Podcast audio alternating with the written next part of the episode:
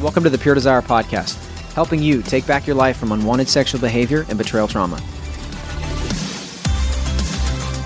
Hey there, I'm your host, Ashley Jameson, and you are listening to episode 305 on the Pure Desire Podcast Women's Takeover. Here joining me, as always, is my beautiful co host, Heather Cole. Hey, hey, happy to be here again.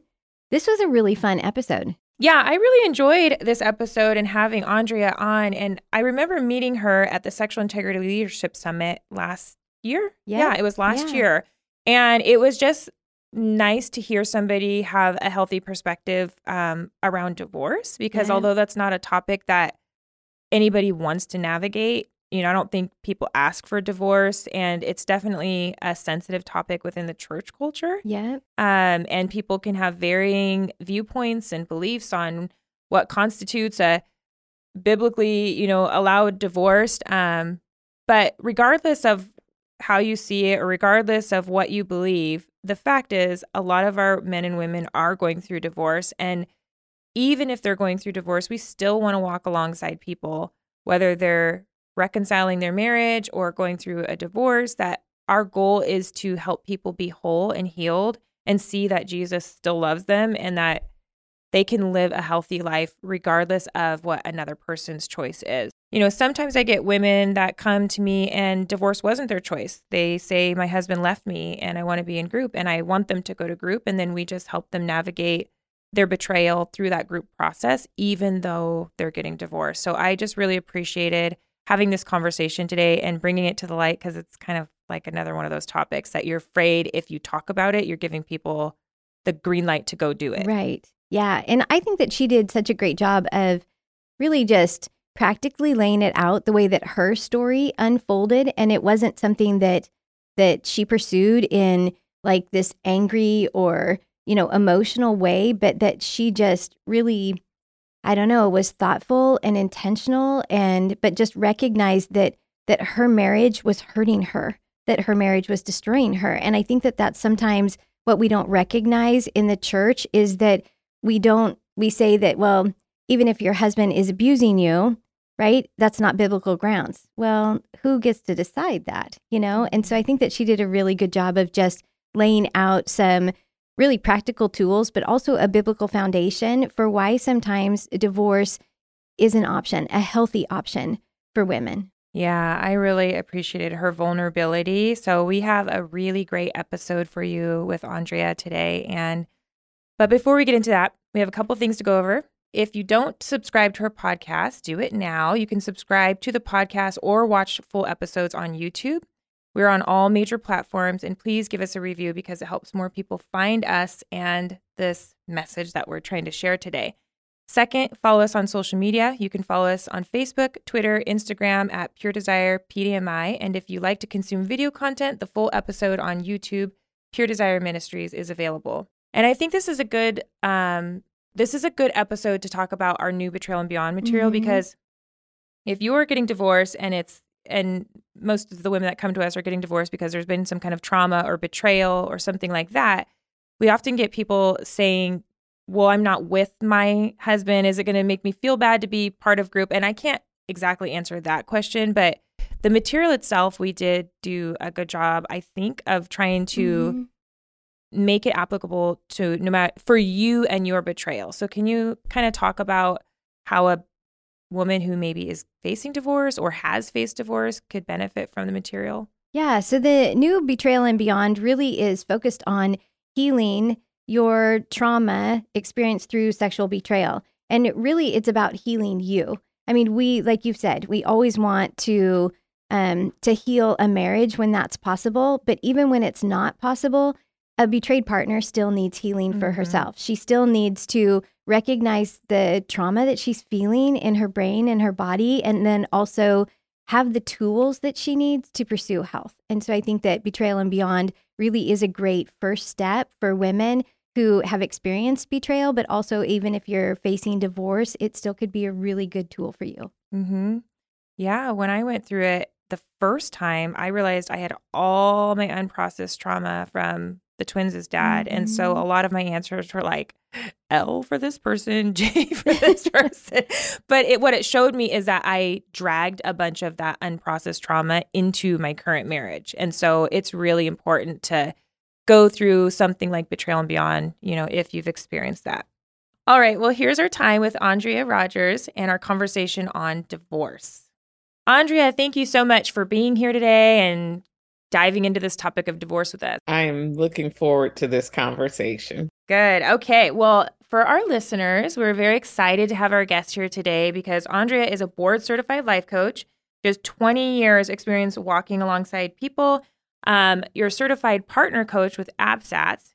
And I didn't yes. know that you were also a board member with APSATS. I was really surprised and excited to see that. Um, when you're not coaching, you're teaching the Bible, you're ministry leader, and you have four beautiful children, which yes. I um, can relate to you on that. And I would love to hear even more about how old your kids are. And I'm sure we'll get into that um, as we dive into the episode.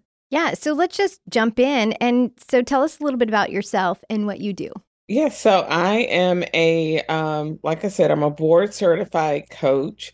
Um, I work in the space of mental health. So anything that's impacting someone's quality of life that's keeping them from being their best selves. Uh, when people say, "What do you do?" That's where I work. So mm-hmm. if if you know that there's a you that you envision that you're not quite living out, then I want to help you get there. Mm-hmm. So a lot of that is through working with betrayed partners. Betrayal shatters your sense of self and who you are. And um, so that's what led me through my own journey to go back and get my certification to be an APSATS coach. And yes, I've been on the board for a year and a half, no. really um, enjoying that experience. Um, I also work with men who struggle with problematic sexual behavior. I work with couples. So I do a wide range of things, but all of my work is about helping people to become the best version of themselves. I love that. Yes, me too. Um, wow, that's really good. Just that representation, because I know even just for me in the last few years, I've learned more and more about how damaging uh, betrayal trauma is, and going through the APSATS training that was really eye opening to me. It's not that I didn't know it; it just put a lot of language to what mm-hmm. I experienced and what we see. It gave it language, and so that it's really good work. Um, well, okay, so I feel like I need to start this off in this episode because we'll probably all interject a little things. And this just so happens that all three of us in this room have been divorced. and so I want to say that Pure Desire is about restoring marriages. We we we are all about the couple. We are all about restoration when that can happen. And at some point in all of our journeys, you know, there was that that couldn't happen and there was divorce. So hear me say we're not this room full of women promoting get divorced and this is how it looks like and this is what you do. We we are for restoration if that's possible. We're for healing. Um, but also there's a reality that divorce is a reality and just like sexual addiction, we can't shame, we can't shy away from it as a church or even as a Christian organization because we might sound like we're promoting go mm-hmm. out and mm-hmm. divorce your husband if he makes a mistake one time or go out and divorce your wife. Um, we need to talk about it because it's a reality. We need to help people know what it looks like to be a Christian, a believer, and maybe struggling through uh, some trauma and possibly getting a divorce because life is complex and and that was one of the things that held me up when I got divorced was I felt so ashamed.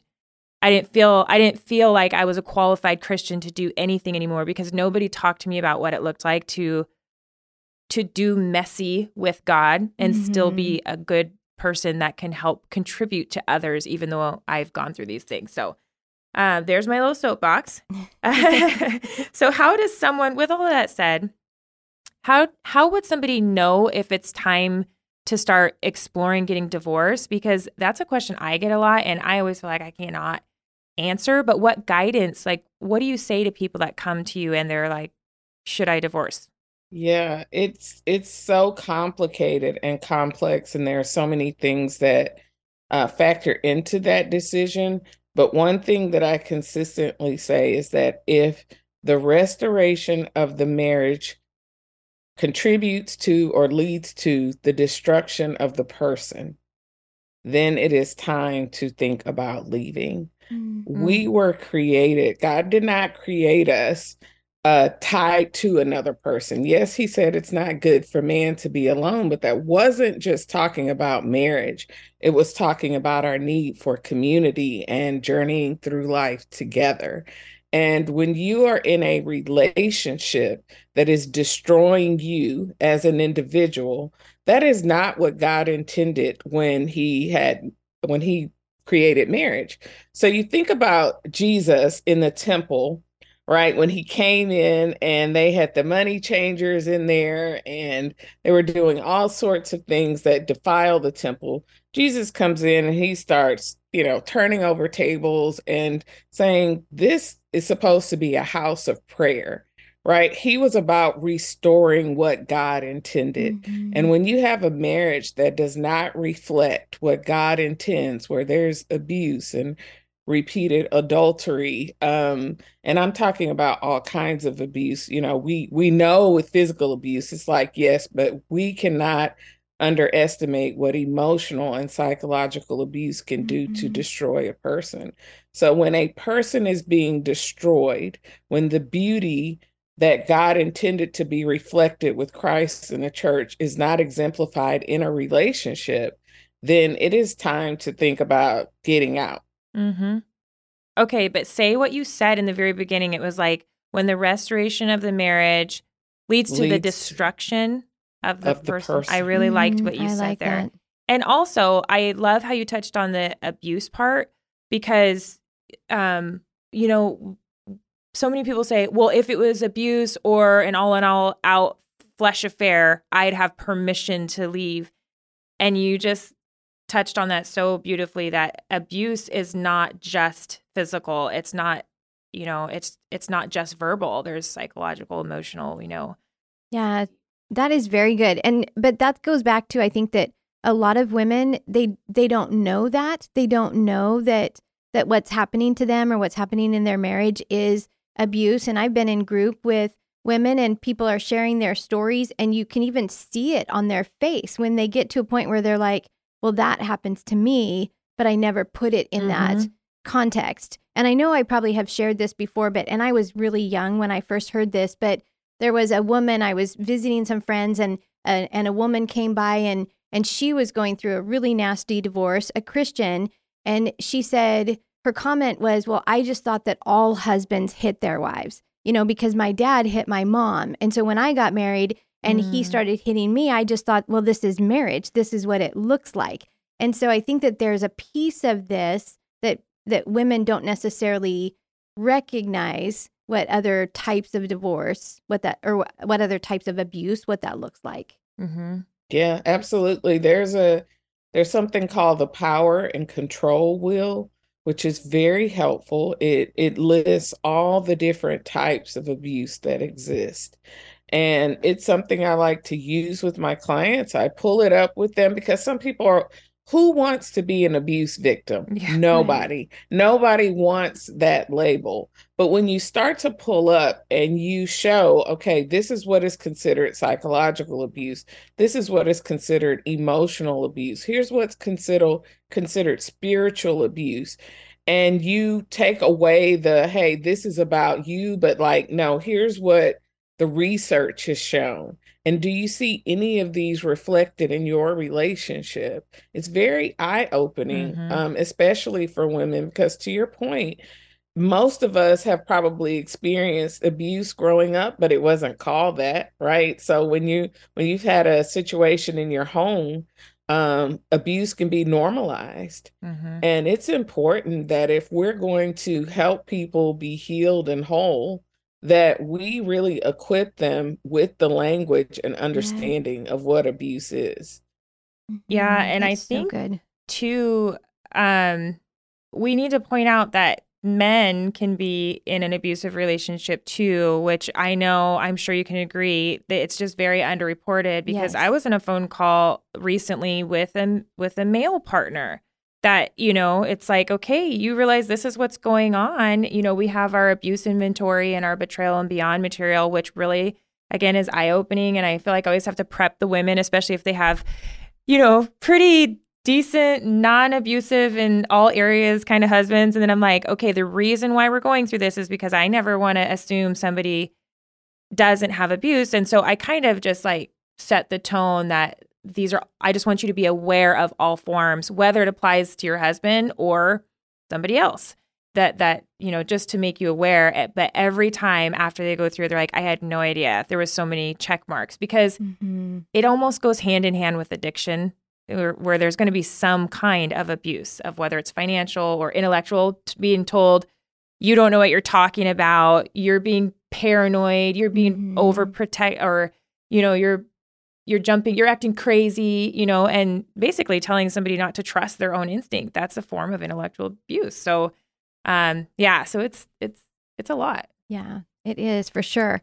So um in your situation what boundaries did you put in place that were most helpful to you? And i'm sure that and and i guess to a bigger question not only for you but what do you even see with with the partners that you work with yeah, I think one of the first boundaries that I encourage partners to make is about themselves. Uh, what do you want to be different on the other side of this? Right. So, my first boundary for myself was that I was committed to my own care.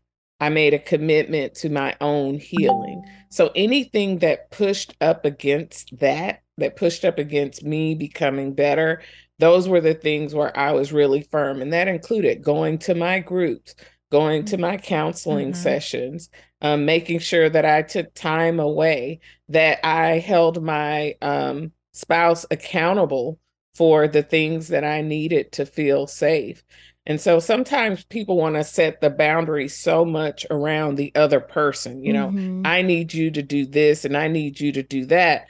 But what really promotes healing is what do you need as a person to heal yourself? What do you need to, to be safe? Because whether the relationship survives or not, you're going to be responsible for your own healing. And if all of your healing was contingent on another person's behavior, then you're left not only in that place of a victim, but you're left in that place of helplessness because you can't control mm-hmm. another person. So my boundaries were around my own care, what I needed, um, asking for what I needed to feel safe. And what was really interesting was that um, one of the boundaries that I had set um, was that if my spouse did not stay committed to his recovery, then we would separate. So I wrote this boundary down and I, I really encourage people to write your boundaries down because here's what happened.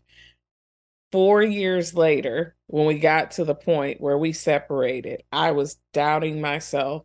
To, you know, did I try hard enough? Could mm-hmm. I have mm-hmm. done more?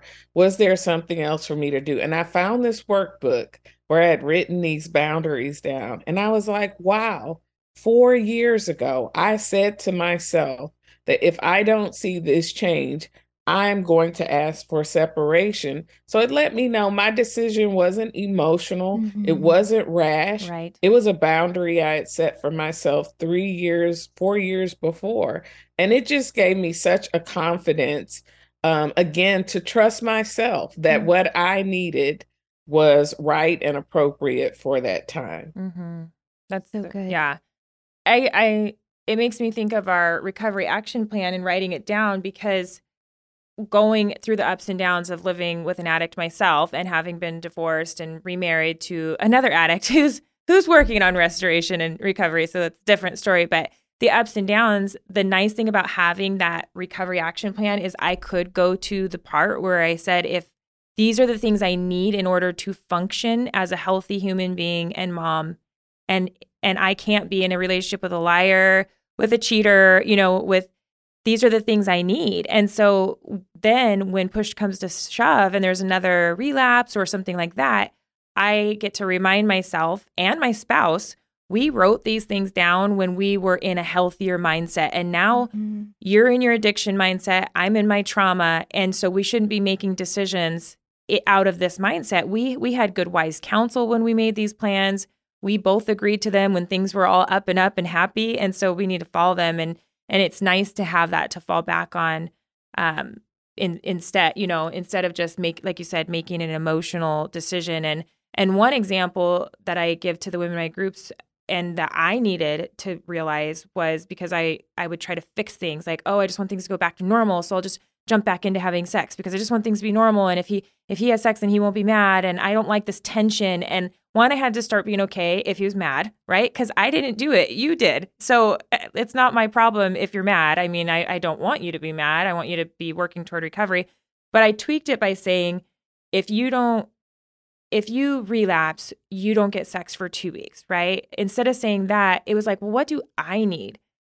When he relapses, I feel like this. This is how I feel. This is how I feel about marriage. This is the trauma I go into. And how much time do I need not having sex to try to heal from that? Or how much time will it take for me me to build trust back up again? Because I don't want to have sex with somebody I don't trust and and that creates a whole slew of issues in and of itself. And so just it could be the same thing but the the way that I get to it is through like what you said what I need not just putting these arbitrary you know if you do this then then this happens. But it's coming out right. of what I need to feel safe and what do I need in our marriage. Yeah the language is so important. And we um, just recently finished our a, an update to our Betrayal and Beyond curriculum, which is for betrayed partners, and and it really was important, I think, in that process to help women understand that boundaries are for you. You know what I mean? My yes. boundaries are for me, so that I feel safe, so that I feel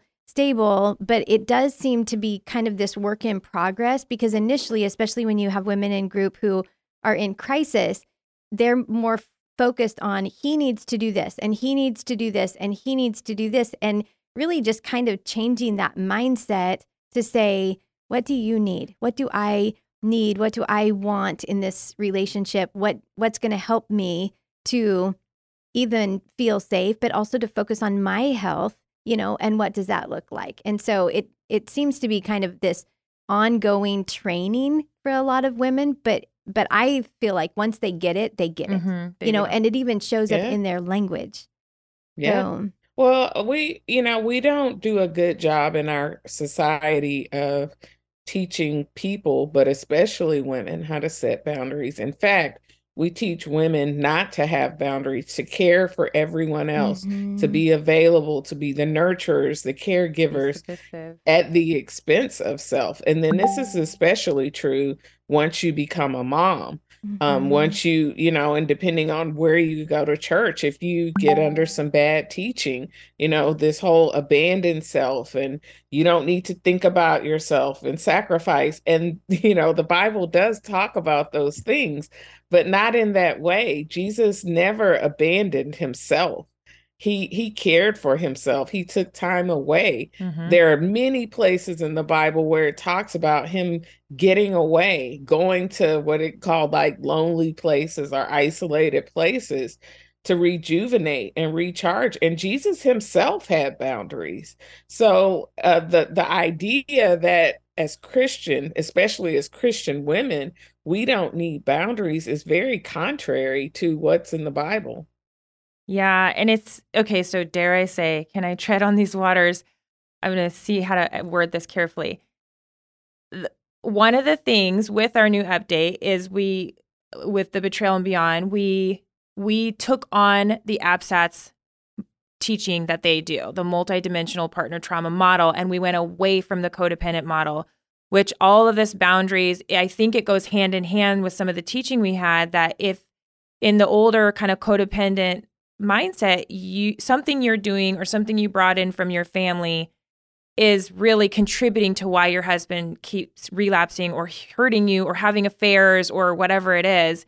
And we just really need to separate those issues that we're not going to dive into family of origin or marriage issues when there's a trauma or an affair or a betrayal like this we need to focus and give the women the tools they need to get through this betrayal trauma or this affair that they did not cause and teach them how to respond in a way that's good for them. And and that usually forces the addict to either change or leave or the spouse leaves. And that's where this whole topic is coming from of when you give somebody tools to be healthy and they say, I don't want to do this anymore. It's destroying my spirit. It's destroying my soul. I'm abusing my kids. I was really like aggressive with my kids when they were little because I was so messed up from the marriages I was in that I, and I didn't, I just thought, oh, I'm just supposed to forgive, forgive, forgive, forgive. And all this unprocessed trauma is just like spewing out on my kids during the day. That is not a good situation. And so every once in a while, and I hope this doesn't happen with this episode, we'll get you know, an, an angry spouse that's like, well, my spouse went through your material and then she left me. And I'm like, I have so many other questions. Like, did you change? Did you do work? Did you listen to what they needed? Um, and so it is a shift and and it, it just comes with more education. Um, but it is it is a shift that I think we have to make based off old teaching that sometimes was harmful, even though it was well intended mo- most of the time it's well intended.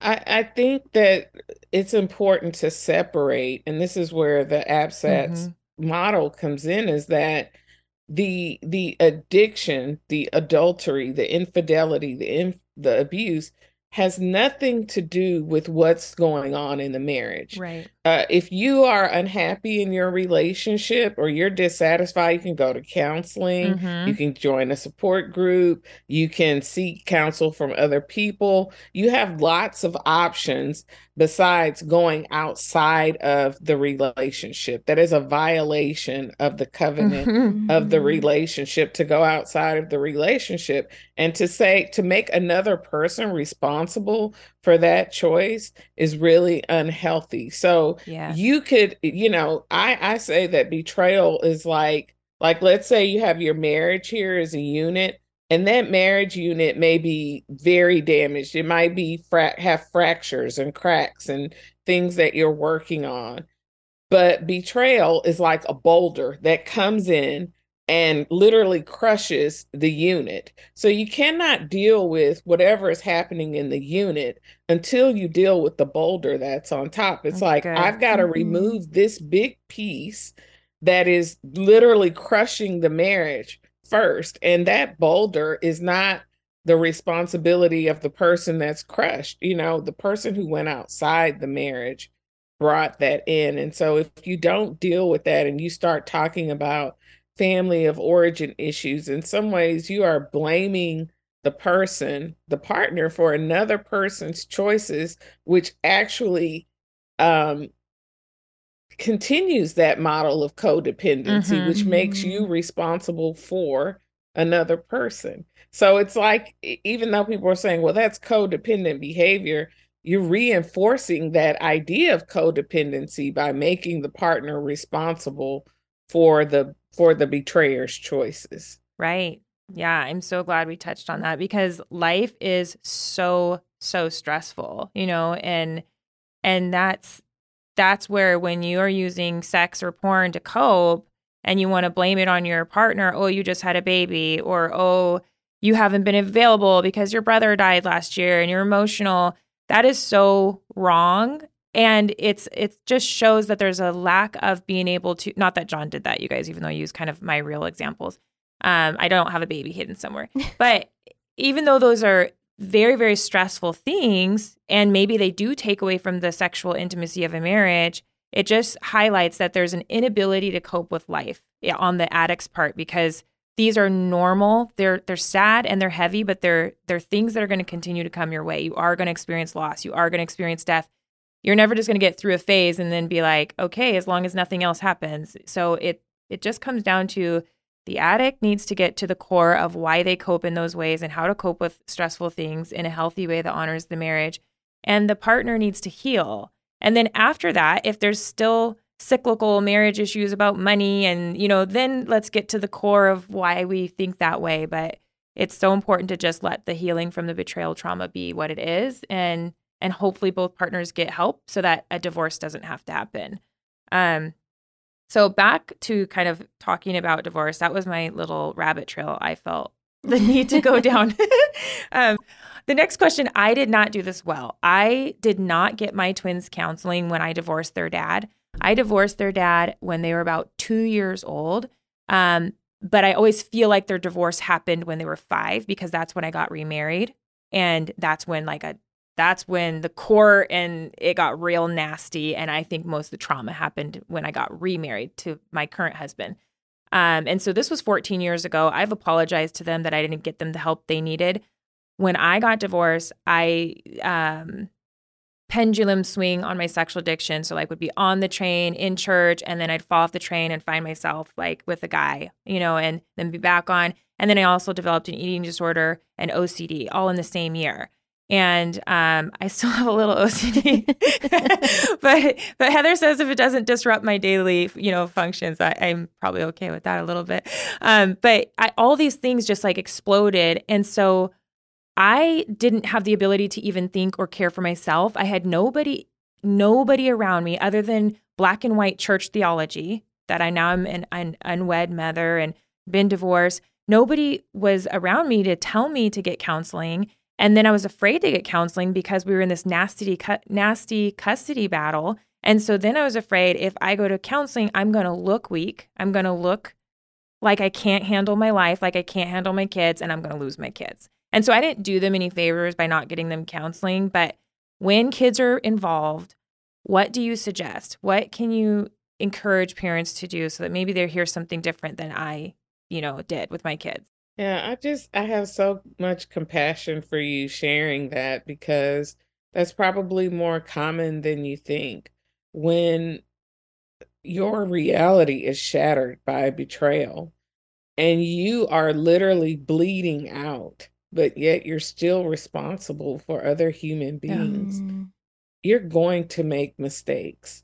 I, I, don't know how you cannot. That would mean you weren't human. Mm. And um, to to try to care for other humans who are relying on you for their safety and well-being while while you are totally destroyed um, that is one of the things that I would love for us to improve on, just mm-hmm. as a society and a recovery community, that we can come alongside, um, particularly women who are left to care for their children mm-hmm. um, after betrayal, because it's so devastating. And a lot of the focus goes on getting the person who did the betraying help, you know, getting them in inpatient or outpatient therapy, um, making sure that they're in a group Meanwhile, you know, the partner is home bleeding out, but still having all of the responsibilities of caring for the home.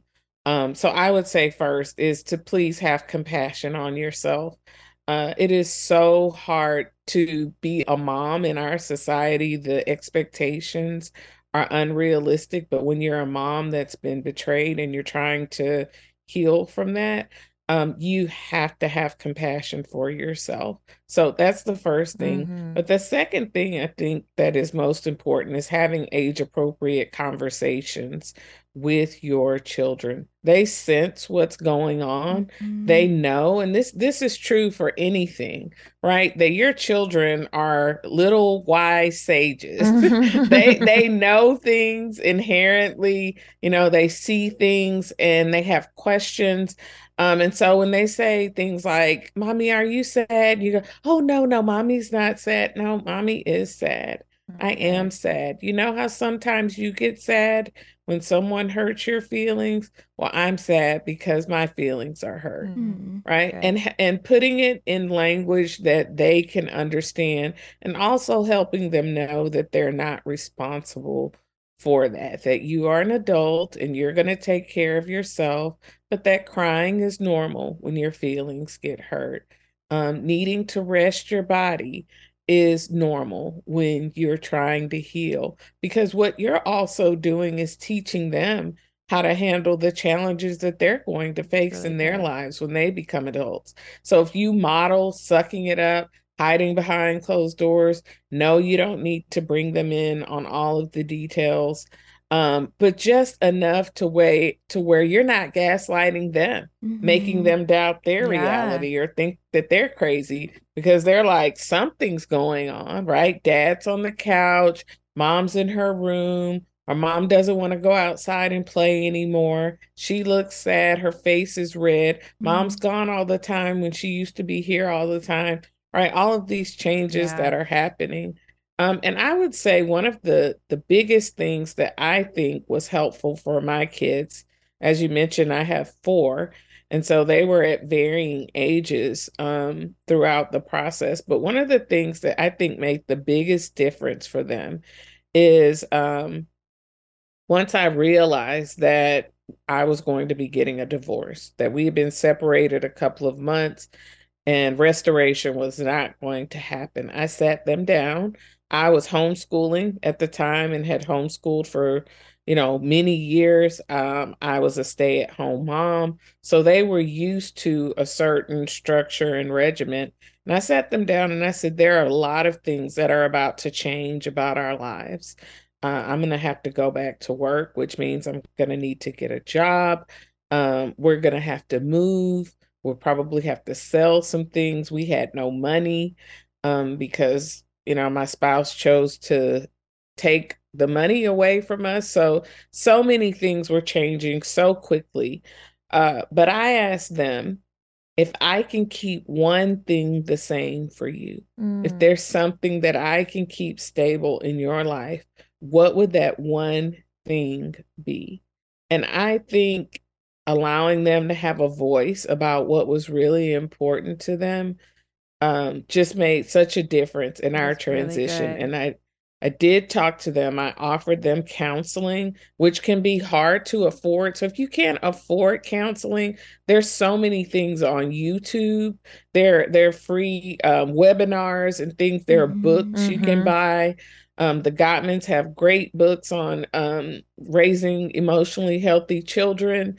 Uh, there, I mean, there's just so many resources on the internet now. If you can't get to that counseling, but remember that you, as a parent, God gave these children to you, and when He gave them to you, He equipped you with what you need to care for them. So praying for them and with them, I, you can't underestimate the power of just listening, mm. not trying to talk them out of or into anything, but just listening. Yes, that's really tough. Yeah, I can see that you're sad. I I imagine it's so hard. What else? Um, and then doing things to make the hard things fun. So we had to move. We've moved multiple times since the divorce. But during those initial days, it's like, you know, while our while our house is empty, we're gonna have picnics. Mm-hmm. Which was just a blanket on the floor, eating food in the living room, which we would normally wouldn't do.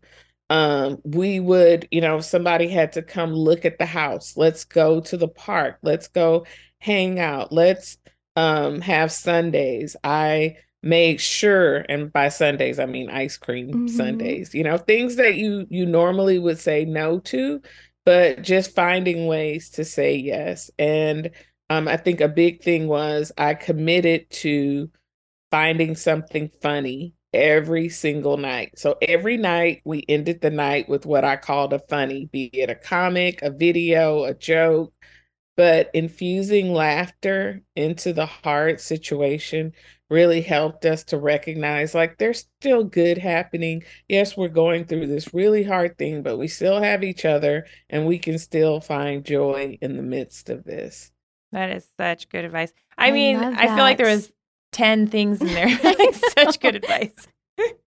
Oh my gosh. I love that you said all that because I'm sitting here listening to you and thinking about the things that I did with my boys when when we were going through that that really hard transition at first and even things like getting to have dessert for breakfast, which as a mom, it's like, no, we're never doing that. But it's like, yeah, okay, today we're going to do that. Or we're going to play hide and seek in the dark. You know what I mean? Which seems a little bit unsafe, but we all had kind of these little flashlights. And, but it was those kind of things that that we still talk about today when we get together. And it makes a huge difference. Huge difference. Mm-hmm. Love that. Yeah. And yeah, you just spoke on so many good things. I think the thing that stood out most to me was just being transparent on their level, uh, whether it's divorce or adultery or cancer or whatever, the way that you, you know, helped articulate, yeah, you know, I'm sad and and it's okay and you know that's all right this is how this is normal because it does it teaches them you know some point along the line i learned that you don't be sad in front of people and you don't share your feelings yes. and i had to relearn that through this process and through the group process and um, so i think that was really good advice Really good. So this next question is kind of two parts. Um, so when telling your friends and family that you were getting divorced, what hurdles or common Christian pushback did you get? And so that's the first part. And then what can pastors and Christian leaders do to minimize shaming or traumatizing someone who's considering divorce? Yeah, um, you know, it is so important that if someone tells you that they are being destroyed in a relationship in any way, shape, or form, that you believe them. Uh, I cannot tell you how many people questioned me and my choices. And by the time a person gets to the point where they're like, I'm going to divorce, they have already beat themselves up, mm-hmm. down in every which way. And so they don't need that from other people. It's important that we trust people when they share their experience and not try to talk them out of it. You know, when you look at the statistics on um, abuse and victimization, the percentage of people who lie about that is very, very small. So if you want to be a safe person for someone that's going through um, divorce, especially due to betrayal, one of the biggest gifts that you can give them is to believe them when they share their mm-hmm. experience mm-hmm. to offer encouragement and compassion you know my my experience my ex-husband um was beloved by my family. So it was also like they were experiencing the betrayal as well. And even as recently as last month, I had to talk to someone in my family about the way they were still romanticizing this person. How devastating that was to me, and how mm. invalidating it was to mm. my experience to know that I literally had to pull myself up and my children up from the from the devastation to really try to build them back into whole people and to hear a family member still you know romanticizing who this person was i pulled that person aside and said please stop doing that it is so hurtful to me and, you know, I get it. It's like, it's a shock when you've done life. I mean, we had been together for almost 25 years. Wow. So, just as it was a shock to me to recognize this person was living a double life, it was a shock to my family. And so, you know, I have grace for them, but I also have to set boundaries to say, enough is enough. I mm-hmm. cannot listen to you invalidate what I'm telling you. So if you are a family member of a person, um, I just say believe them. And then for church leaders, you know, I had two different church experiences, which I love that God did this for me. So in one sense, I was in one church and they were they didn't know what to do with me. When I said I I couldn't hold my husband's hand or uh, wanted to go on a date with him. They just really couldn't understand that. So then I went to another church that they felt was better equipped to help me. And they basically called me the abuser because ah. I was setting boundaries and putting my foot down and saying, this isn't acceptable. And I was not mincing my words about what was happening. Oh, and no. so they told me that I was the abusive one. And when I tell you, like, I could probably still cry about that today um, because I was so vulnerable. I was hurting so badly that I wanted somebody to say, This is not right, that mm-hmm. it's not happening to you. And I thought that my church would be the place to do that.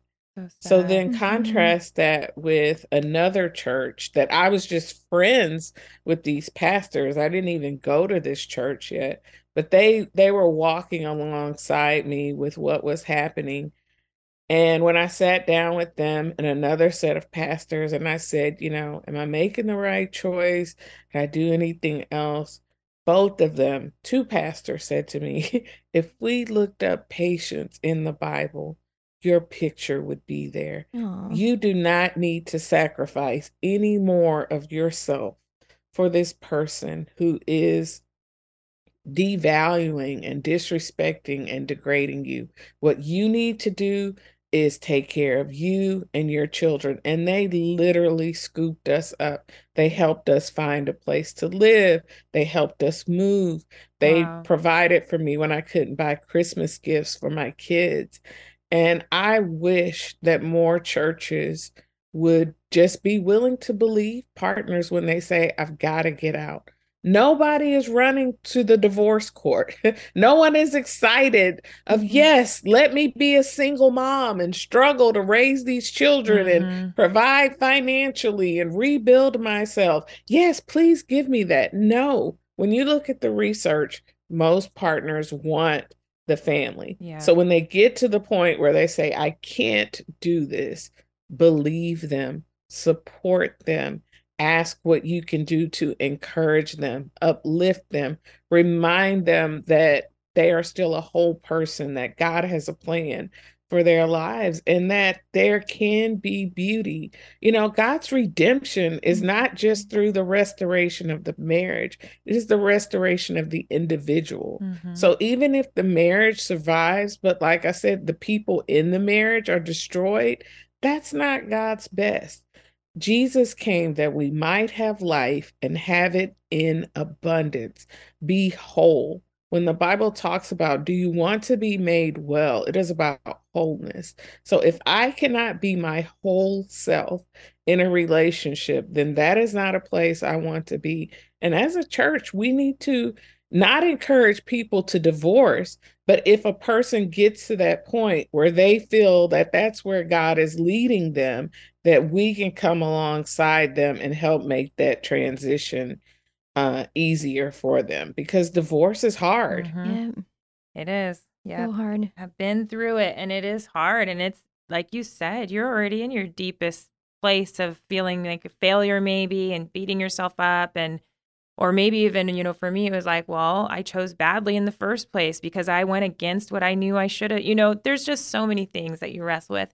Um, I think what you just said is a perfect lead into my next question because where's that line of wanting to make sure that that okay so let's say a, a, betrayed spouse comes to you and they say i just found out yesterday my spouse cheated, has been having an affair for 10 years. I'm done. I'm getting divorced. Maybe the spouse does or doesn't want to try to get help and is saying, I can go through counseling, I can fix this. How much do you encourage somebody to go through something like counseling or like a group or something before they decide to go through divorce and not do it right when they're in their trauma? So, what's that balance of, you know, supporting them through the decision they just made but maybe the trauma is brand new and they haven't even processed it yet?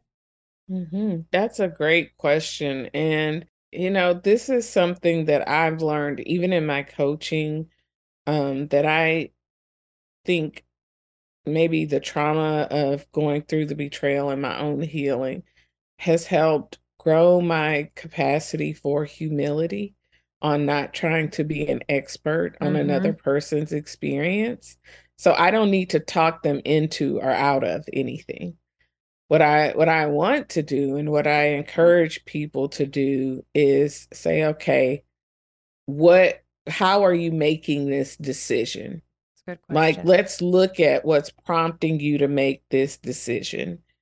Do you feel like the emotional shock of the situation is leading you here or is this in alignment with with your values? Because some people and i've seen this some partners are so clear on their values.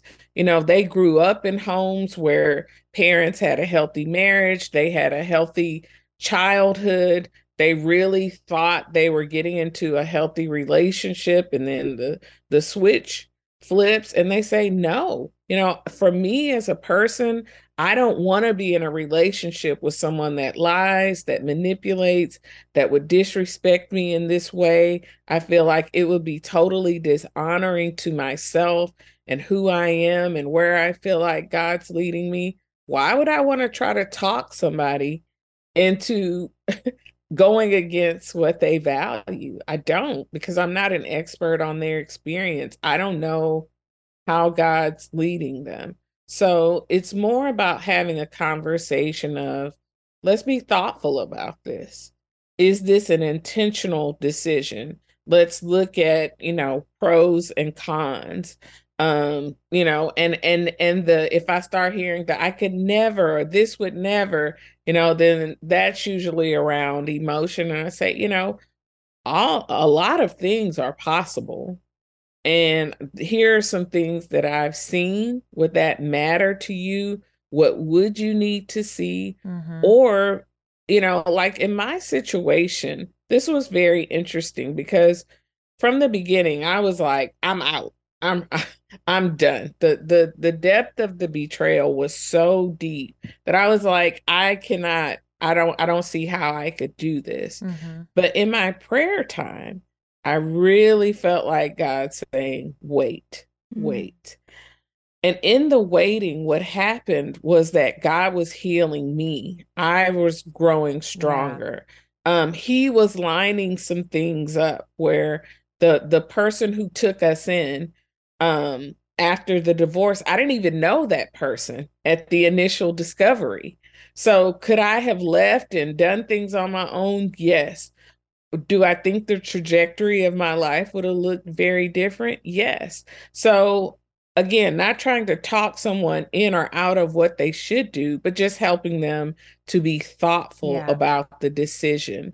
This might be the right decision. What I thought was going to happen did happen. And it didn't happen in the timing that I thought, and God was still working in the midst of that. So it's so important to sit down with someone and talk about their values, help them identify their needs. What do they need to be safe? Um, do they have people that they trust that could offer wise counsel?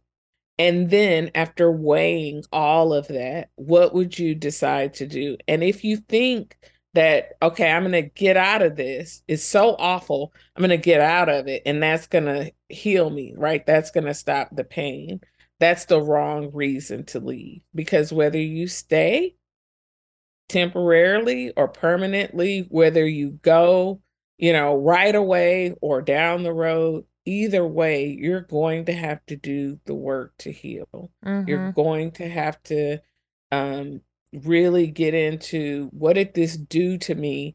You know, what are the stories that I've started to believe about myself as a result of this? What do I want to be different? You're going to have to do the healing work.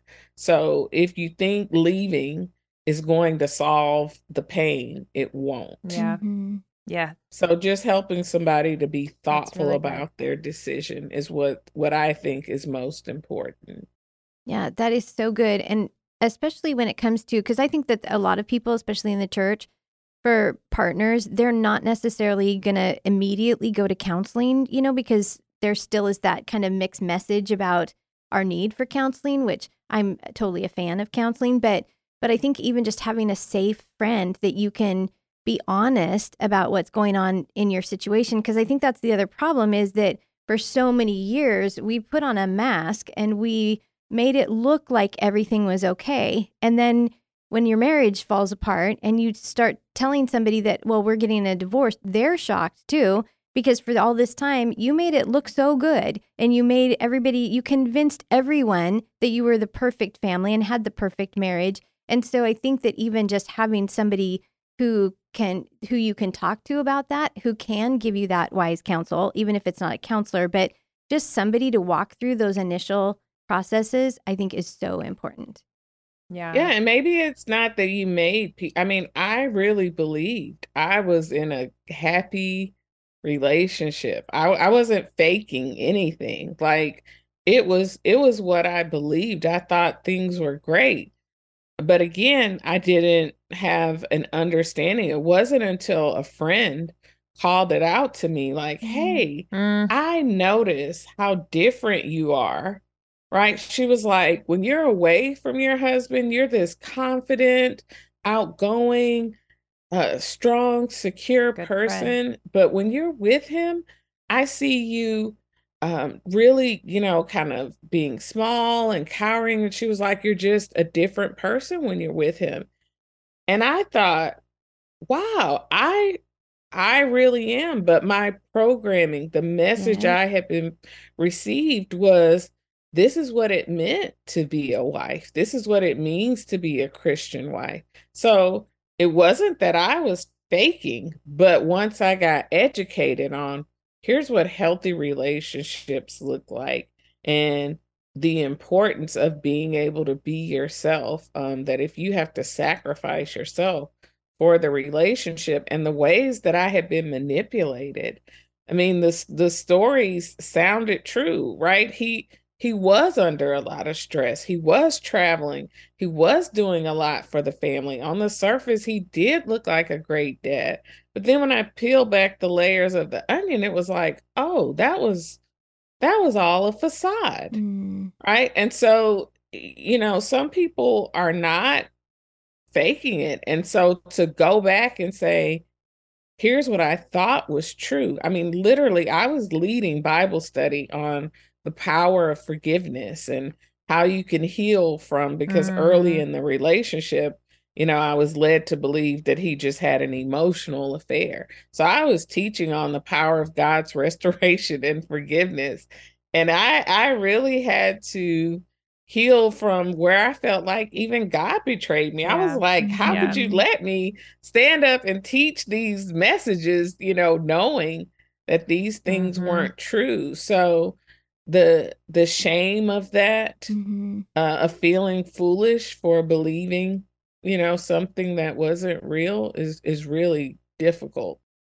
Yeah, and something you said, you know, where you're trying to help them be just intentional and not emotionally running to get a divorce, where you said you're either going to deal with that trauma now or later. Leaving is not going to be the, you know, answer to fix that. And and so that's where some women will call us and say, "Well, can I go through betrayal and beyond if I'm already divorced?" And I I say yes and go back and Mhm. process the answers of when just kind of how it was happening when it happened. You know, you may have to tweak a few of the answers and we did our best to guide, eh, you know, and direct the women that may be separated or divorced, but if you've been divorced already, it it's it's not undealt with yet. And I hate to say that like, oh, your your boogeyman is still there, but mine morphed. You know, like I had my I had my trauma from my first husband single for this many years, which looked like ah, eating disorder, sexual addiction, OCD. And then when I got into my marriage, I was like, okay, I have what I want. I have this Christian man, but I still had severe like hypervigilance and suppressed anger issues and trust issues and things that were dramatically eroding my marriage under the surface. And then it wasn't until his addiction came out four years later that I was like, okay, wait a minute. And just, we need to clear all the rubble. And I realized it is so important. You cannot just leave the situation. You have to take the time to go through that, whether that's counseling um, or going through a group and processing it. But yeah, I'm glad you touched on that. Yeah, community is essential. I, if it were not for my groups, um, because it took me a while, I went through so many bad counselors as well. So it took me a while to find a good counselor, but thankfully I found a good group right away. Right. And those ladies I am still friends with Mhm. today. I mean, you know, we we called it the society that no one wanted to be a part of. It was like got to knock on the door and look through little glass and who's here, you know, but the the connection that we had with one another, uh, a place to be seen and heard and safe is is what kept me going. So I Mhm. really encourage people. I mean, I had never been I in a support group ever in my life. I showed up with my I was like, okay, I got my Bible and my notepad and they were like, "No, no, no, you know, we don't take notes." It was like I didn't even know how to be in a support group. But I I was so happy that I did yes. do that because now I understand the power of healing in community. Absolutely. Mhm. Yes. Same. So Ditto. good. Echo everything. Yes. Yeah. So, for people who have experienced divorce, what work would you recommend for them before they enter into a new relationship? Ooh, I, we need a separate podcast to talk about this one. okay. yeah, let me let me try to give a short answer. If you don't reclaim the parts of yourself that were stolen or lost, in the relationship, um, you will constantly be seeking something outside of you to fill that void. Ooh, so again, on the journey, this is a journey about wholeness. So there are so many things that shape us into who we are. And I feel like when you go through betrayal, it shatters that sense of self. So now you have an opportunity to, to decide who do you want to be? Who do I want to be? And if you only know that, hey, this other person did this awful thing to me, and again, you know, they did that, but you don't stop and think, but what did that do to you? And now, what do you believe about yourself as a result of that? If you don't do that healing work, you will constantly be seeking that validation, that affirmation from someone else to tell you who you are. So, you know, if you don't do anything else, it's like you've got to get do the identity work. Do be in touch with yourself. Know what it feels like to be loved mm-hmm. so that when someone is unloving towards you, you can quickly you move the other yeah. way. That's such a good answer. I mean, I think, yes, we do need a whole other podcast episode, which we probably have you on to go through the pieces of what that looks like. But um, that is that is so good because I always say how my trauma as a child, childhood trauma, was what led me to be a chameleon and just want to get love in any way, shape, or form. And so, and then also, we only see three things through our own normal. Like you said, yes. you need to know and that again is why group is so important because you're getting these outside perspectives. And that's where I recognized, oh, that behavior I did as a child was not just me being a bad kid, it was trauma because I heard somebody else say it. And so having other people, um, starting with a counselor that can help you make sense because we it's hard for us to see outside of our own experience so we need those yes. other people to help us yes. put the pieces back together mm-hmm. yeah yes. that was a really great answer okay so um last question is just what encouragement or hope or you know what would you offer to somebody listening who may be up against a divorce and sometimes as we know it's not their choice somebody may just come to you one day and say i'm leaving so mm-hmm. whether they're the ones pursuing it or somebody has presented it to them and it's just going to happen whether they like it or not what's your encouragement yeah um i want to tell that person that i know where you are feels like the worst place ever losing a relationship that you have committed yourself to mm. that you thought would be for your whole life and then losing it as something um, from something so devastating as betrayal can feel like the worst possible thing that could ever happen to you. But I want to tell that person that your journey to rediscovering yourself is going to be one of the best gifts that you can give yourself. Mm. Nothing is worse than losing yourself. When Jesus said, What does it profit a man to gain the whole world and lose his soul? I I use that so much when talking about relationship. What does it profit you to gain a relationship and lose your whole self? So the relationship may be gone, but you as a person are still alive. Mm-hmm. And you can start on a journey to creating and living the life that you want. It's not going to be quick, it's not going to be overnight. But if you commit yourself to the to that journey. Now, so many women will say, Well, do anything to save my marriage. And I say, Why would you do anything to save your marriage, but not be willing to do anything to save yourself? Yeah. So do the work to save yourself, to heal yourself, to see what God has for you. Divorce is a it's a chapter. It's not the whole story. And there's so much of the story still being written. So keep reading, keep learning, keep growing. You can cry and snot your way through the whole thing, mm-hmm. but just keep, yeah, sure, just keep showing up. And to know that there's no timetable. I am almost 10 years post discovery, and there are still so many places that are tender for me, but I have compassion for myself. Again, 25 years, more than mm-hmm. half of my life was spent with this person. So to think that I'm just going to quickly be able to recover from that is is a false expectation for myself. So have lots of compassion for yourself and don't forget to laugh. Mm-hmm. I mean, laughter is medicine and you can laugh in the midst of the pain. Don't laugh to avoid your pain. Yeah. But you can yeah. laugh, you can laugh in the midst of it. And and remember that life is good. There's so much good out there and you just have to find it. That is so good.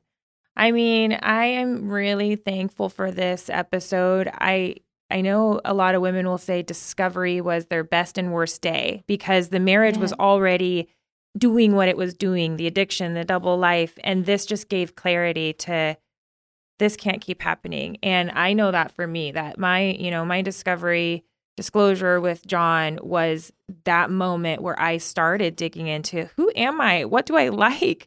Do I have to be chained to somebody else's behaviors? I mean, we're still together, but still, I want to be my own whole person and then do life with this other person. And so, yeah, just don't be discouraged and reach out and, and start something today if you're in that place.